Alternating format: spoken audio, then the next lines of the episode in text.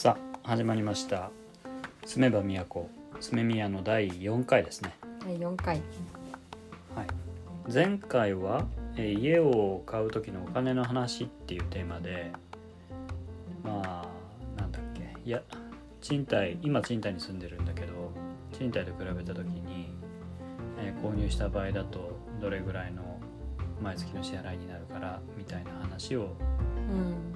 詳しくしたんだよね、今日は第4回ということで、それに続いて何を話しますか？今日はちょっと前回から進歩がありまして、はい、ついに銀行の住宅ローンの本審査が通りました。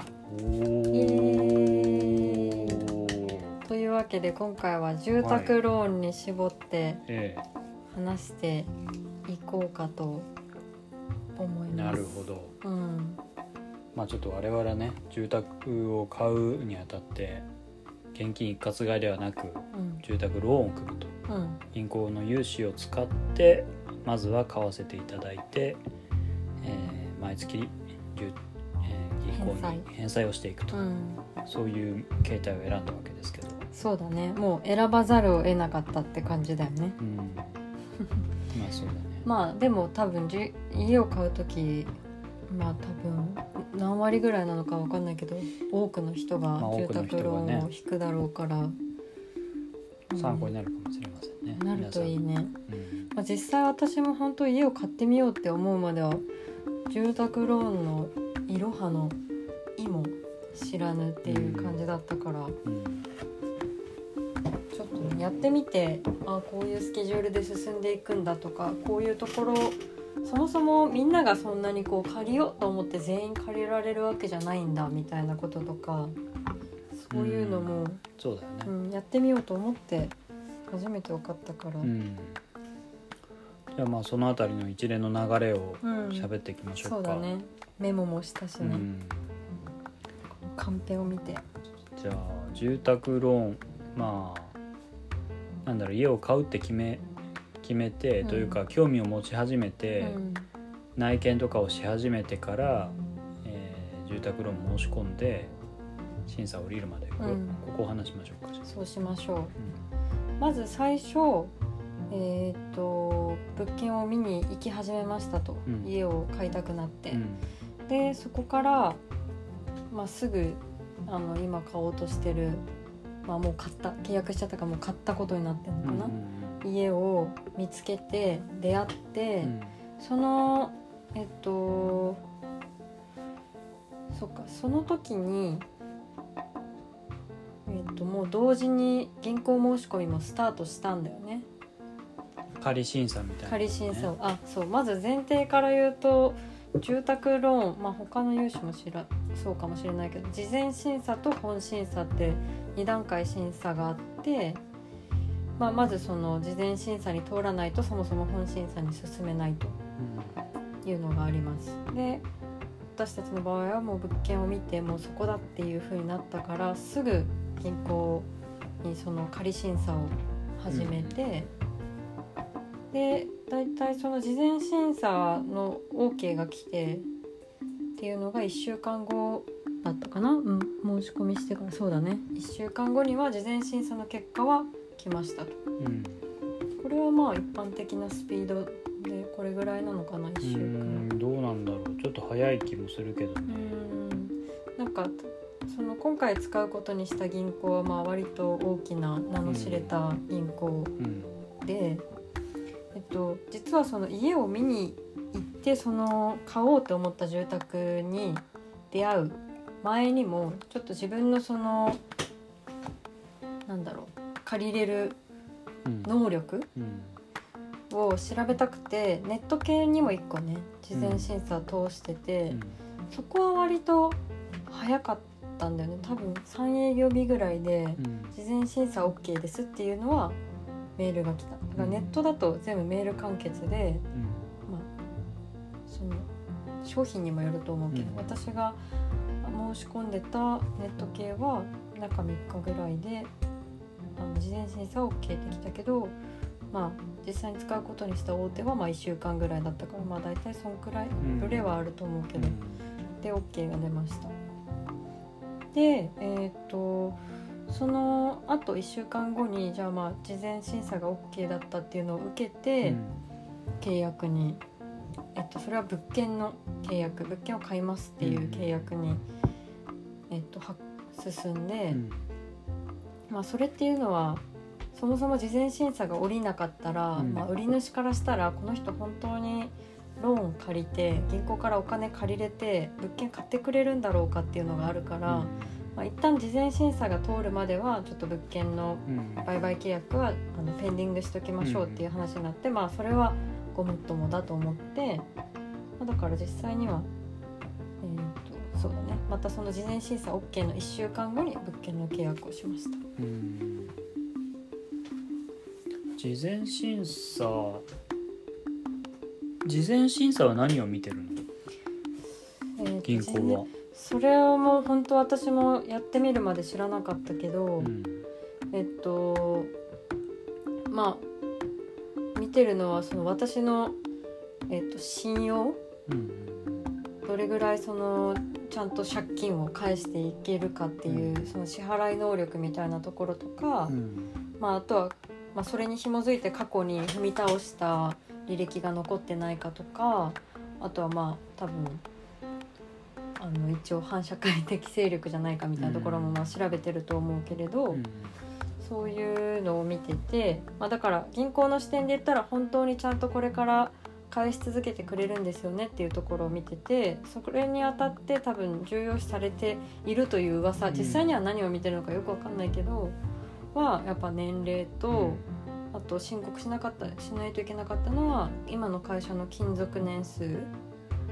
あとはまあ既婚未婚みたいなところもとか、まあ、子供扶養家族がいるかとか、うん、そういうのを見てるというふうに聞いているっていう感じかな、うん、まあでも年収も見てる、ね、あそうそう年収だね、そうそう、だから結構そのなんだろうね、あんまり人にベラベラ年収って言わないけど、うん、ここでこう自分の年収以下でお金を借りれる借りれないがなんか審査されるって割と結構なんかドキドキする経験だったかも。そうだね、うん、まあ、なんかお給料高い方がいいとは思ってないけど、うん、もしここで借りれなかったらなんかこうちょっと、ね、否定された感がね、うん、ちょっと悲しい気持ちになる、うんまあ、あとは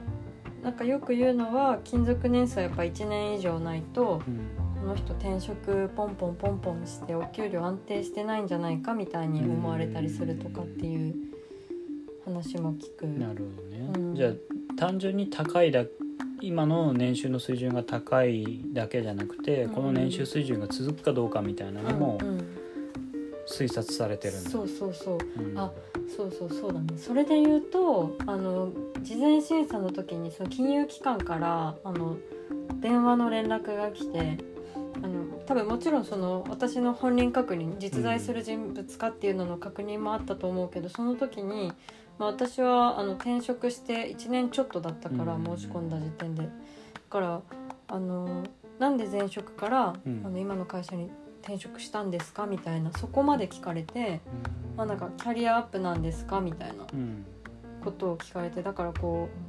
うなんだろう、何の脈絡もないこうジョブホッピングみたいなことをしてるっていう風な感じだと、やっぱ銀行からはちょっと危ないかもって思ったりするのかなとか、なるほどね、あとは、今の家賃を聞かれたりして、今の家賃と比較してローンの金額、まあ、若干上がりますけど、返済の金額が、まあそれはでも月1万ぐらいだから大丈夫っていう、そういう印象ですかみたいな、そこまで聞かれて、あよく見てるなみたいな、結構ちゃんと物件情報もお伝えするから、その物件の多分まあスペックとかも見てて、あそうだね、それで言うと私の信用と物件の信用っていうか価値を見てるね。だから銀行からすると、お金を貸すんだけど、買うお金を貸すんだけど、もし仮にその貸した相手が、今でいうと花ちゃんが返せなくなった場合、その物件を銀行のものとして抑えちゃいますっていう担保担保取りをするんだよ、うんうんうん、そうだね、だからそもそもその物件自体に価値がないと、うん、希望金額出せませんっていう話になるんだよね、うんうんうんうん、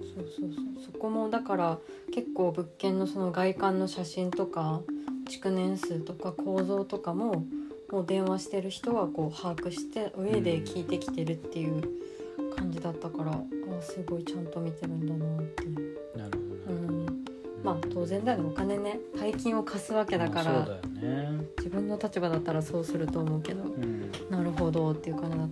た、まあ、あとはやっぱ一番私がすごい印象的だったのは女性だからこう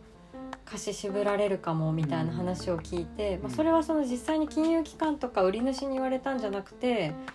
全然別の物件を見に行った時の不動産屋さんに、仲介の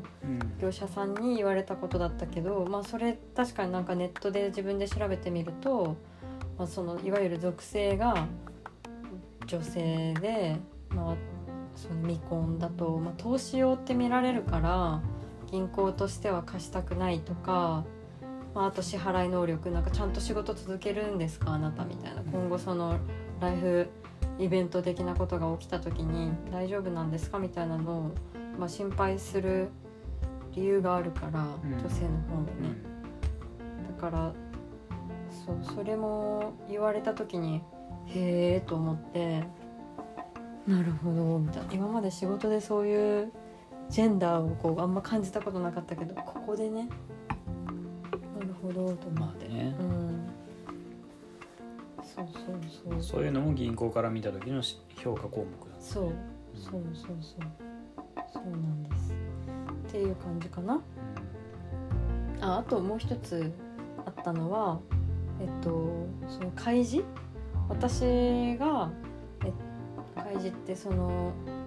私の信用情報を見に行ったというなんか履歴が、うん、そのちょっと仕組みは私はあんまりよく分かってないけど、多分たっちゃんの方が詳しいけど、うん、残っちゃうんだよね足跡が、うん、でそのいろんな私が銀行に事前審査、ここも A 社も B 社も C 社も私の事前審査お願いしますって言ったら ABC それぞれがその履歴を持ってる会社に問い合わせちゃうから、私のこうシートにこの人はこの5月の1週目に3回も開示されてますみたいな、うん、全部審査落ちたんじゃないでしょうかみたいなこう疑いが入れられる可能性があって、あんまり開示はなんか闇雲にいっぱいしない方がいいっていう話もなんか初めて聞いたことだった、うんうんうん、だからさっき言ってたけど、結構お金を貸すからこの人が本当に貸したお金返してくれるかっていうところが銀行の一番知りたいことじゃん、うん、なんだけどその時に材料がないから、その人がどれぐらい借金をしてるかっていうのを問い合わせるんだよね、うん、で問い合わせる先の会社っていうのは信用情報機関っていういうふうに呼ばれるんだけど、その信用情報機関ってまあ民間の会社で何社かあって、まあ大体日本にいる人たち、日本の国民の、借金の状況っていうのをデータベースにして持っているっていう、そういう会社なんだね、うんうん、だから例えば僕とか花ちゃん個々人のクレジットカードの、クレジットカードって後払いだからさ、まあ、その月に関しては例えば20万円の支払いをクレジットカードで行ったら、20万円分クレジットカード会社に借金してる形になるので、それってちゃんと銀行口座から引き落とされるまでの間に、だからその20万円今この人は借金してますっていう情報を持ってる、それから銀行からお金借りてるんだったら何銀行からいくらお金を借りてるっていうのが全部個々人に紐づいて管理されているっていう、まあ、そんな状態になってて、だから銀行は自分が貸してるお客さんの、借金の履歴しかわからないじゃない、うん、例えば僕が三菱銀行からお金借りてたら、三菱銀行は僕に例えば500万貸してるっていうふうには見えるけど、うん、その他三井住友銀行が僕にいくら貸してるっていうのは三菱銀行の立場からわからないじゃない、うん、だけどそれを一括して、管理しているのがその信用情報機関というところ、うん、で信用情報機関は銀行だけじゃなくてクレジットカードみたいな、あと消費者金融みたいなところから、うん、その人がお金借りてるってことも全部集めて管理してるっていうか、すごい本当そういうなんか裏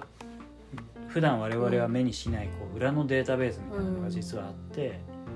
うん、銀行はお金を貸す時の審査の一番重要な材料として、うん、そこに問い合わせをかけてるわけだ、うん、そういうねこう普段の生活で全く見えないそういう、こう仕組みが回ってるっていうことも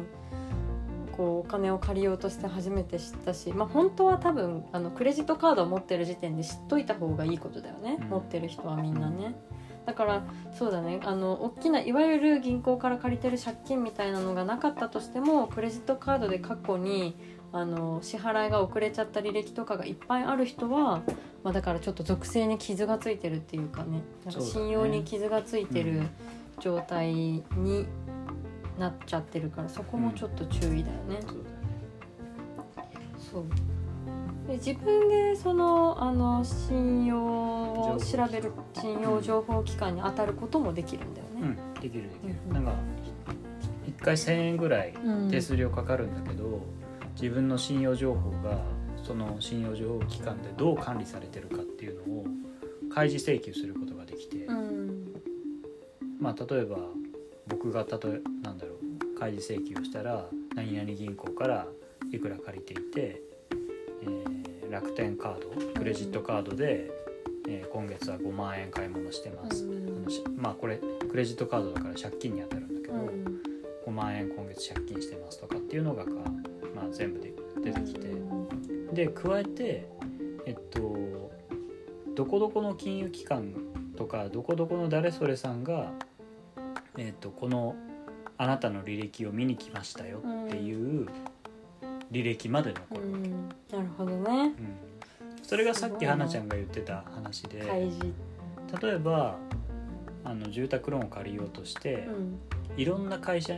銀行に住宅ローンを申し込んだとするじゃん、うん、楽天銀行にも申し込んだし、うん、三菱銀行にも申し込んだし、銀行じゃないけど信金近くの信用金庫とかにも住宅ローンを申し込みましたみたいな、うん、で複数の金融機関に申し込むこと自体はできるんだけど、うん、その申し込んだ先はみんなその信用情報機関に問い合わせに行くわけじゃん、うん、この人貸して大丈夫かなって、うん、そしたら信用情報機関側には、楽天銀行からも三菱銀行からも〇〇信金からも問い合わせが来て開示請求が来るわけだよね、うんうん、でそしたら第4の例えば、みずほ銀行に住宅ローンを借りようとして申し込んだとしたら、みずほ銀行はこの人楽天からも三菱からも〇〇信金からも開示請求されてるなっていうふうに分かっちゃうわけ、うんうん、自分の銀行以外にもこんなにたくさん住宅ローンの申し込みしてるんだ、うん、ってことはなんか危ないなっていうふうに思う場合があるってことだよね、うん、まあ、全然なんか住宅ローンは複数申し込むのがまあ、うん、セオリーだから全然そこを気にしてないっていう説もあるし、まあなんか目安として、うん、ネットで調べたら私がいろいろ調べたらなんか大体そうは言っても3ぐらいとか5ぐらいに収めときましょうみたいな記事もあったりして、本当のところはまあケースバイケースだからなんか一概には言えないと思うけど、まあなんかそういう話も初めて聞きましたと。そうだね。うん。まあこれが事前審査の段階でした。うん、で、今でそこから物件の契約と一緒の段階で、じゃあもうこの銀行で行きましょうと決めて、うん、本審査の準備をし始めて。まあ、私の場合はその売り主兼、まあ、リノベーションもやってくれるっていう会社が結構そのいろんな手続き面も請け負ってやってくれていて、だから銀行の本審査についても銀行との直接のやり取りはその売り主の方が進めてくれていて、私は言われた書類をまあホイホイと自分に関する書類を出すっていうのがタスクだった、うん、まあなんか普通に想像がつくと思うけど、まあ、本人確認書とか住民票、あと課税証明書、うん、源泉徴収票、そこら辺の類を、まあ、提出して、でそれが、5月の下旬ぐらいでしたと、うん、でそのいろいろ書類がもう全部揃って、実際にもう申込書書いて、うん、お願いしますっていう風にしたのが5月末だった、うん、でそこから、まあ、ちょっとしばらく停滞というか、特にこっちは連絡もなく、こっちからすることもなく、まあ、待ってて、でつい先週の週末金曜日だったかな、うん、通りましたという連絡が、うん、本申し込みの承認が来ましたっていう連絡が来て、うん、これで晴れてもう本当に購入が確定、うん、ローンが降りること決まったからね、うん、これで、うん、っていうタイムラインでした、うん、なので、まあ、実際にその申し込んだのが5月の8日、事前申し込み、うん、着手したのが5月8日で、うん、申し込みの承認が6月の18あたりだったから、うん、まあ、1ヶ月ちょいだね、うん、そうだね、うん、という感じで進みました。なんか本申し込みはちょっと事前審査とはまた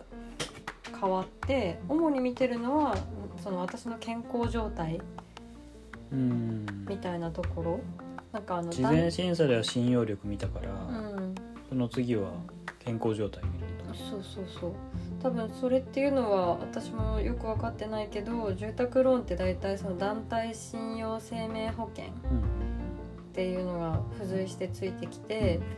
まあ、なんか三大疾病とか、まあ、事故とかでもう働けない体とかになったら、うん、支払いをもうその時点でローンの支払いを免除されますみたいな、うん、こう保険がついてて、あと死んだ場合もね、当然、うん、でだからもうその申し込みの段階でもう疾病が分かってるんだったら、当然まあ向こうからしたらやめてくれっていう、うん、銀行からしたらやめてくれっていう話だから、まあ、申し込みの時点であなたちゃんと健康ですかっていうのを見られたという、うん、まあなんか特に提出したりはしてなかったんだけど、申告制で向こうのその銀行の申し込みのフォーマットに、過去に病気にこの中の病気にかかったことあるかとか、うん、過去何年内の健康診断で、うん、あとなんかこの中の診断が出たことがあるかとか、うん、そういうので、もう私はもう今のところおかげさまですこぶる元気なので全部のみたいになってっていう感じかな。まあその健康の審査が、うん、まあでも提出した書類でしかわからないんだよね、うん、あくまで申告、うんうん、まあ多分嘘ついてたらなんかペナルティはあると思うけどね、もちろん、うん、ということでね、ここまでがもう銀行も住宅ローン申し込みしてから承認されるまでの流れでしたと。なんでこの銀行にしたかみたいな話も ねあるよね、うん、結構やっぱいっぱい銀行あるから、その中でどれにするかみたいなのはね、普段のそのただ口座を持ってるだけとかそういう話じゃないからね、うん、ちょっと慎重になるよね。何が重要なの、うん、なんか決める時の、うん、なんかこう判断軸みたいないくつかあって、うん、まあ多分そもそもその銀行のこうブランド、うん、なんか多分名前も聞いたことないような銀行から借りるのは少しちょっと抵抗があったりとかするかもしれないし、うん、そのブランドと、あとは金利だよね、やっぱり、うん、銀行によって本当金利が全然違ったから、できるだけやっぱ低いところがいいし、あとはなんだろうね、もし地方の銀行を使うんだったらやっぱ自分の馴染みのある地域の銀行とか、その物件がある地域の銀行とかの方がちょっと話が通りやすかったりとかするのかな。あとは何だと思う、銀行の決め手、なんだろうね。なんか付帯のサービスがいいとかあるのかな、もしかして。団体信用保険のなんかほぼない気がする、ね、あんまり差はないかな。そこにあんまり確かにそこを調べたって感じはしなく、だから主に金利、まあ、ほぼ金利だよね、うんうん、で金利はやっぱりそのメガバンクとか地銀、うん、ネット系とかでも全然こうそこで大きく違うから、うん、どういう特徴があるんだっけ。まあ、傾向として、うん、一番安いと言われるのはネット系の銀行だよね。住信、SBI、ネット銀行とか楽天銀行とか、うん、その手のやつ、うんうん、あと自分銀行とか、うん、有名だね、うん、何回も聞いた今回、うん、まあ、そもそも住宅ローンに限らずいろんな銀行で扱っている商品とかを比べた時に手数料とか金利の水準が低いのはやっぱネット銀行っていうことだね。うん、ね、まあ、店舗持ってる銀行よりもコストかかんないから ね、その分割り引けるってことだと思うけど、うん、あとはまあネット銀行に次いで安いのはやっぱりメガバンク、うん、大手の銀行、うんうん、まあやっぱり審査の基準も厳しいし、金利水準は安くしてもたくさんお客さんもいるから、まあ大丈夫みたいなところがあるのと、であとついでは地銀かな、うん、で地銀、あとは、新金みたいなところ、そっか新金もあるか、うん、なるほど。そうだからまあ目指すはやっぱり一番、ね、安い金利が低い、まあ、ネット使えたらいいなっていう気持ちだったけど、まあ、今のその低金利時代と言われている中でもうそのメガバンとかもかなり下がってたし、まあだからそうだね、どっちかになったら嬉しいなっていう感じだったよね。で、まあ、最初はそのネットで行こうかなとか思ってたけど、まあ、私の会社のいろんな規制とかもあって、まあ、全部風呂敷広げてさあどれっていう感じで選べるっていう状況じゃなかったから、まあ、ある程度もピックアップした状態で、うん、付き合える金融機関が決まってたんだよね。そうそうそうそう、うん、だからまあ2つぐらいだね本格的に検討したのは。そうだね、うん、で最終的に、まあ、早く本審査が通った方に、うん、そうだね、うん、でもなんか今言ったそのネットが安くて、次はメガバンみたいな話っていうのは、うん、個々の銀行が持ってる個々の金融機関の住宅ローン金利での比較、うんうん、でも国が用意しているフラット35っていう商品があって、うんうん、すげえうまいことつなげたなこれはだから個々の金融機関と契約を結ぶことになるんだけど、うん、フラット35を例えば楽天銀行で契約します、うん、三菱銀行で契約します、うん、横浜銀行で契約しますってことができるんだけど、うん、その商品の金利っていうのはもう国が一応決めていて、うん、もう一つに決まってるわけ、うんうん、一律なんだ、一律なんだ、うんうん、どこの金融機関で契約しようが、うんうん、でそれは固定金利で35年間固定ですっていう金利、うん、でさっき説明したネット系が一番安いですとかって言ってたやつは基本的に変動金利、うん、ここの銀行の商品、ここの銀行が出している金融機関の商品、うん、なるほどね、住宅ローン商品、そうそうそう、そこ私本当あんまよく分かってなくて、住宅ローンといえばフラット35みたいなのがこうなんか聞きかじった知識であって刷り込まれてたんだ。そうそうそう、うん、でもやっぱ今のその金利だとフラット35の金利はかなり高く見えるんだよね。その個々の銀行の商品の金利の方がだいぶ、まあ 0. 何%とかであるのに対して、うん、フラット35はもう一律 1. 何%とかみたいな、うん、そういう世界だったよね確か、うん、だからそうちょっと高く高く見えるっていうか、まあ、実際高い今だと、うん、っていうのがあってなんだけど、うん、フラット35がいいのは一つはその固定金利だから、うん、もう35年間借りるとしたらね、うん、もうずっとその期間固定の金利で金利を固められる、うん、だから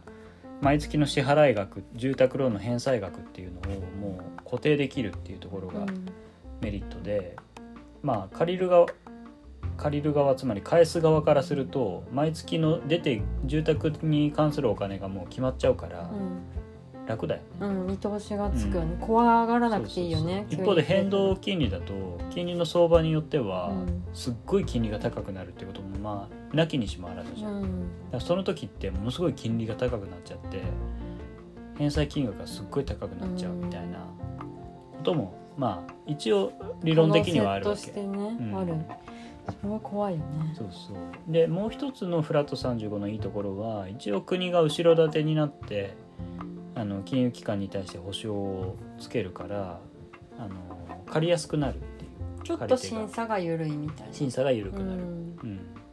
うん、金融機関からすると実際には例えば楽天銀行の立場からすると花ちゃんにお金出すんだけど、うん、一応保証を国がしてくれてるっていう、うん、後ろ盾があるから、はいはい、まあ最悪貸し倒れたとしても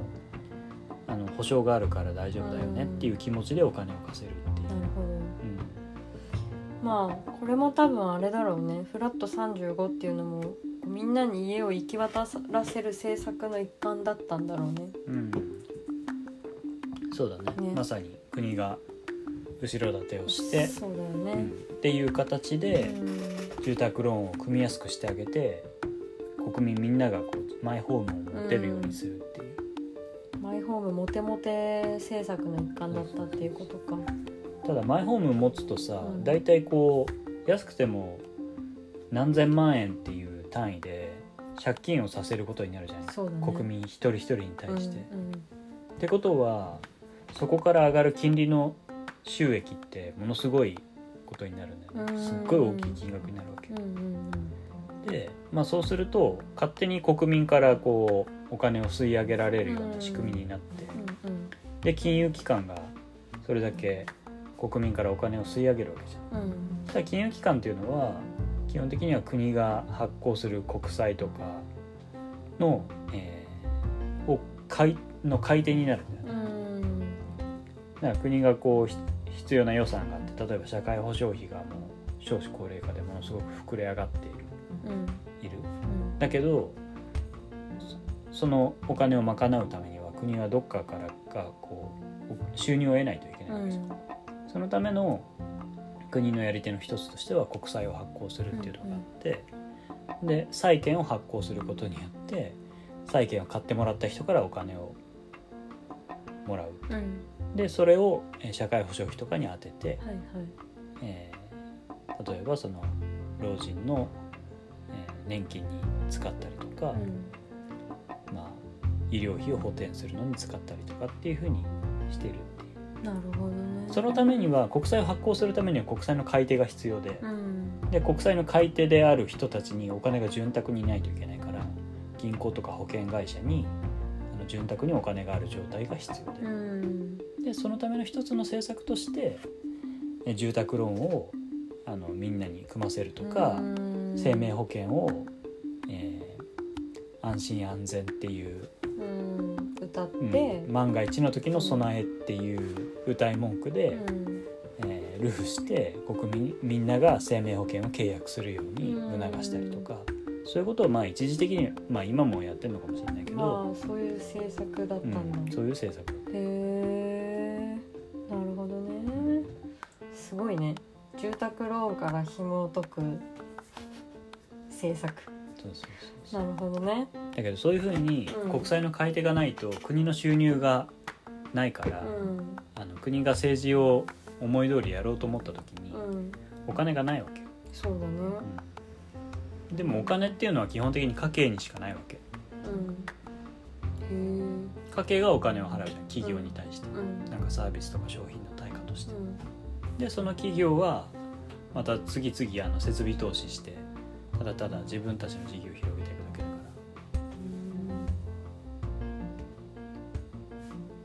まあでもそっか、みんなが潤ったらその分、まあ、消費税とか所得税とかでまた召し上げる分は増えるから、まあ国としてもハッピーっていうことも。そう、大変勉強になりました。まあそんな形で一応国民は住宅を買うという名目ではローンを買いやすくなっている。なるほど。そういう後ろ盾が一応あるわけですから、まあでも今回はフラット35じゃないもんね。まあそうそう、今回は普通に銀行の普通の商品の一つを契約したということですね。まあ、それに大体1ヶ月ちょっとかかって、でその銀行の本承認が下りたんで、いよいよローンが引けることになって、そうもう目当ての物件を買える状態になった、本当に決まりましたという状態です、まあだからちょっとついでに言うと、今手付金を払っていた状態で、まあでもそっか、銀行の融資が仮にここで本申し込みが通らなくっても、契約としてはその私たちはその手付金返してもらって、この契約ちょっとなかったことに一回白紙に戻しましょうっていう風な約束になってたから、まあもし通らなかったとしたら、まあ買えないのは残念だけど、傷っていうか、なんか損はしなかったっていう、状態でしたね。まあ手付金でのあくまでその業者に払ってただけであって、金融機関に別に申し込むのにお金がかかるとかっていうことではない。そういうことではない。そうだね。そこ分かりづらかった。そう。ちなみにこの本承認が下りた後はどういう感じで進んでいくの？今後は対金融機関とは、金商契約っていうのかな、契約をして、ローンを借りますっていう契約をします、で、私が銀行から融資を受けて、私の銀行口座に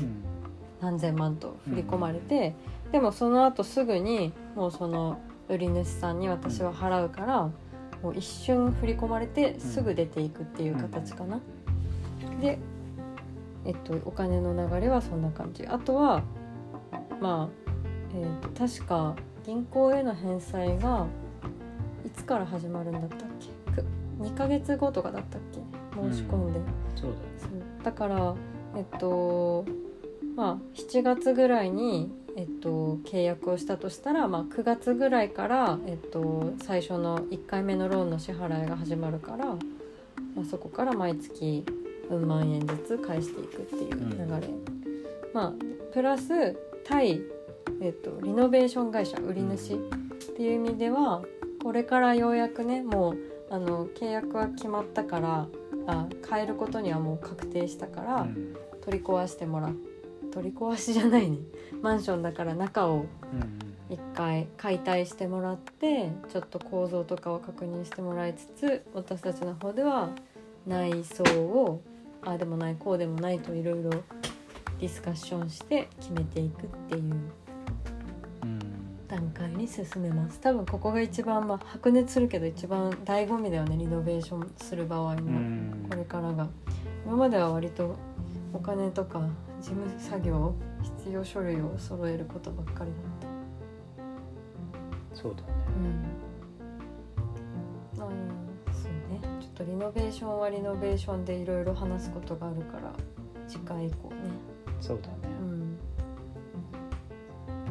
まあっていう感じでお金というか住宅ローンを申し込んで、その審査が下りて、あと本当にローンを結ぶ契約